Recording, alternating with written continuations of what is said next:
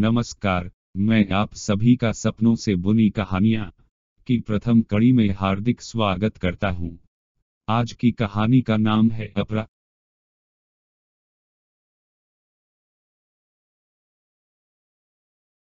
यह लेखक की काल्पनिक मौलिक रचना है।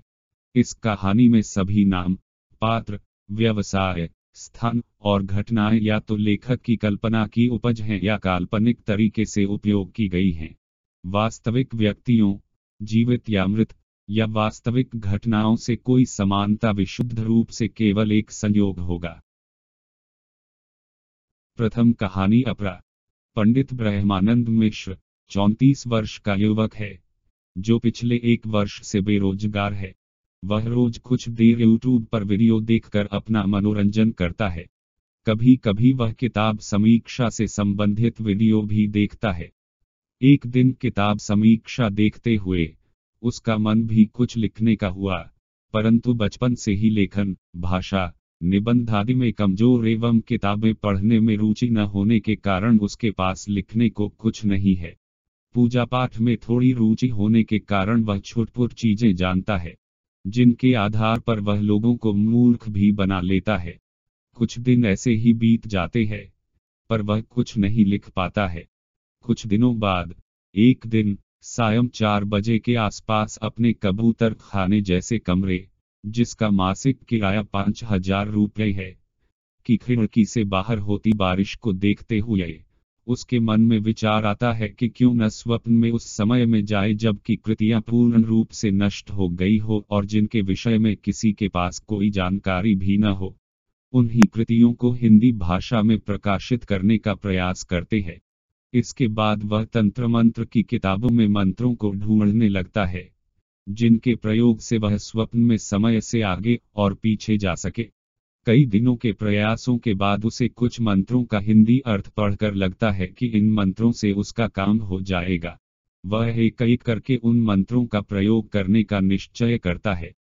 इंटरनेट पर सर्च करने पर उसे पता चलता है कि प्राचीन भारत में तक्षशिला, नालंदा, वल्लभी, विक्रमशिला, मिथिला जैसी जगह शिक्षा के केंद्र थे, जहां परा और अपरा दोनों प्रकार की विद्या का ज्ञान दिया जाता था।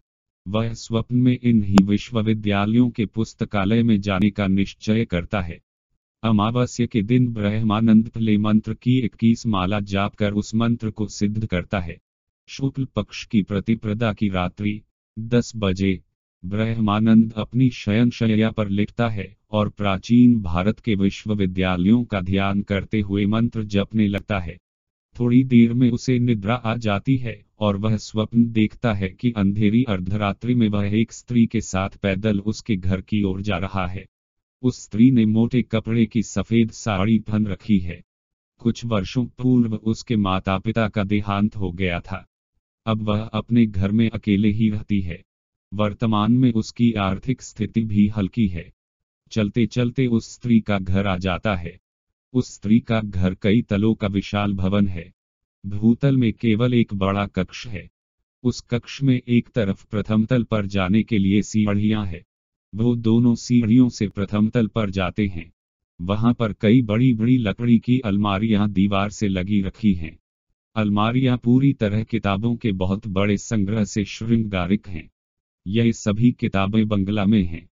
यह संग्रह उस स्त्री की माँ का है। ब्रह्मानंद की जब आंख खुलती है तो सुबह के चार बज रहे होते हैं। उसने जैसा सोचा था स्वप्न में वैसा कुछ नहीं हुआ, पर वह निराश नहीं हुआ और दिन में अपनी पहली कहानी लिखना आरंभ करता है। कहीं पर संगम नाम के गांव में विश्वास नाम का नवयुवक रहता था।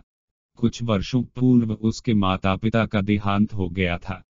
उसकी माँ को किताबें पढ़ने की बहुत इच्छा होती थी। उसके पिता ट्रक चालक थे। जब भी उसके पिता वापस गांव आते, उसकी माँ के लिए ढेरों किताबें ले आते थे। इस तरह उसके यहाँ कई काठ के बक्से भरकर किताबें हो गई थी। विश्वास की पढ़ने में कोई रुचि न होने के कारण उसने इन बक्सों को कभी खोलकर नहीं देखा। विश्वास को ईश्वर पर अटूट आस्था थी। वह नवरात्रि का व्रत और एकादशी का उपवास रखता था।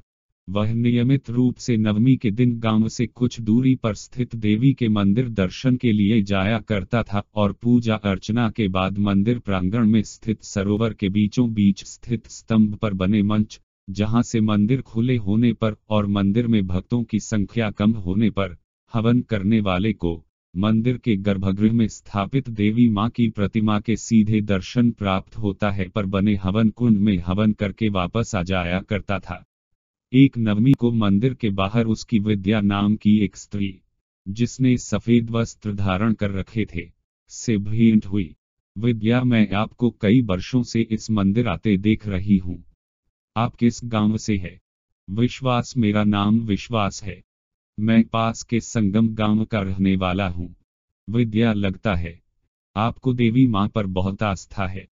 विश्वास जी, विद्या, आपको देखकर ऐसा लगता है कि आपकी आर्थिक स्थिति ठीक नहीं है। विश्वास, मेरे माता पिता का कुछ वर्ष पूर्व देहांत हो चुका है। मेरे पास थोड़ा सा खेत है जिसमें मैं खेती करता हूँ। खेती में लगातार हानि होने के कारण मेरी आर्थिक स्थिति बिगड़ गई है। जब मेरी माँ खेती देखती थी तो यही खेत बहुत अच्छी उपज देते थे। विद्या, आपने अपनी माँ से खेती के विषय में कोई ज्ञान प्राप्त नहीं किया। विश्वास, आपने अपने विषय में कुछ नहीं कहा। विद्या, मेरा नाम विद्या है। आप देवी माँ से अपनी स्थिति सुधारने की विनती क्यों नहीं करते? विश्वास, यह मेरे किसी संचित कर्म का फल है जो मेरा भाग्य मेरा साथ नहीं दे रहा है। यह कहकर विश्वास अपने गांव को चल गया। रास्ते भर वह यह सोचता रहा कि लोग उस पर हंस क्यों रहे थे। अगले दिन दोपहर में जब विश्वास खेत में काम करके अपने घर वापस आया तो विद्या को अपने घर के पास खड़ा देखा आश्चर्यचकित हो गया। विश्वास, आप यहाँ कैसे?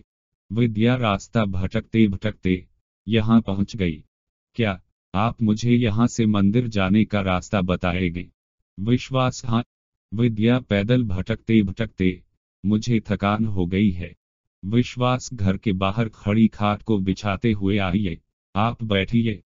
विश्वास घर में पानी और कुछ खाने के लिए लेने चला गया, लेकिन घर में एक भेली गुड़ के अतिरिक्त कुछ न था। विश्वास पानी और गुड़ ले आया। विद्या ने गुड़ खाकर पानी पी लिया। विद्या को गुड़ खाकर पानी पीते देखकर विश्वास को बहुत खुशी हुई। विद्या कौतूहलवश मन में एक प्रश्न आया है। आपको बुरा न लगे तो पूछ हम लूं? विश्वास, हाँ क्यों नहीं। विद्या, आपके यहाँ इतने ज्यादा काठ के बक्से कैसे रखे हैं? विश्वास, इनमें किताबें हैं जो मेरे पिता मेरी माँ के लिए लाते थे। विद्या, आप बुरा न माने तो मैं एक सुझाव देना चाहती हूँ जिससे आपकी आर्थिक स्थिति में कुछ सकारात्मक परिवर्तन आ सकता है। विश्वास, हाँ क्यों नहीं। विद्या, इस गांव और इसके आसपास के गांव में कोई पुस्तकालय नहीं है।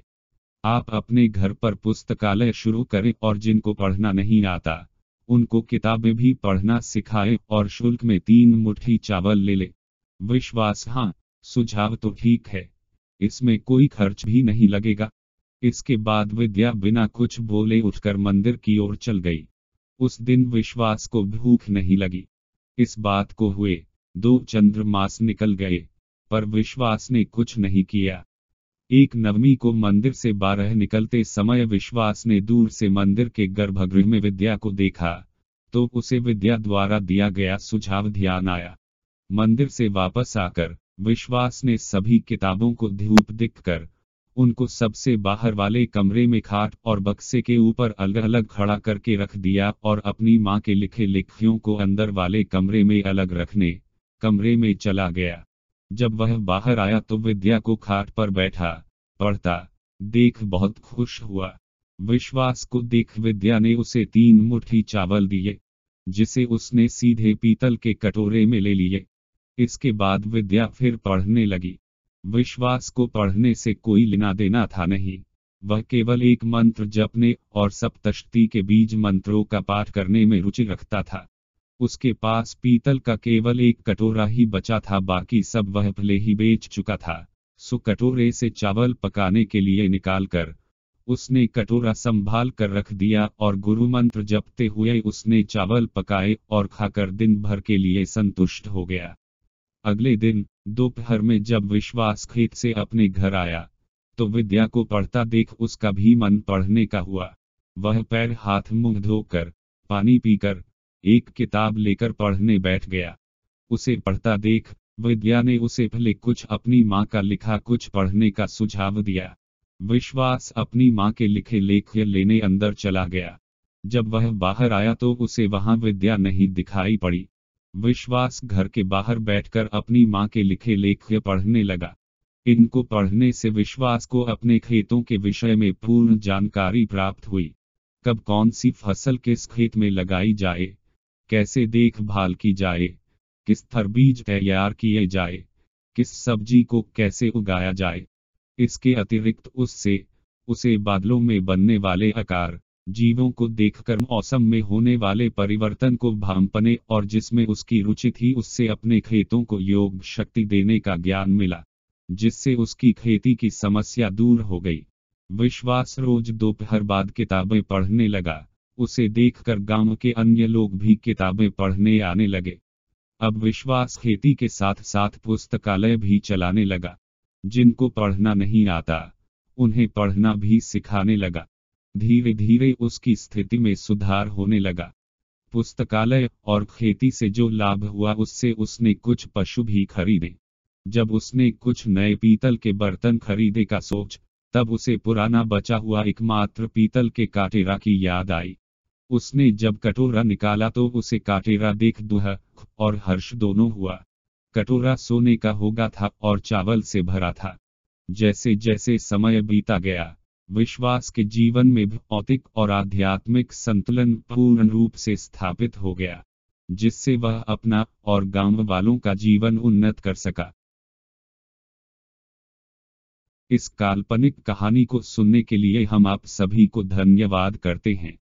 हम आप सभी से अगली कड़ी में पुनः मिलेंगे एक नई कहानी के साथ। तब तक के लिए नमस्कार।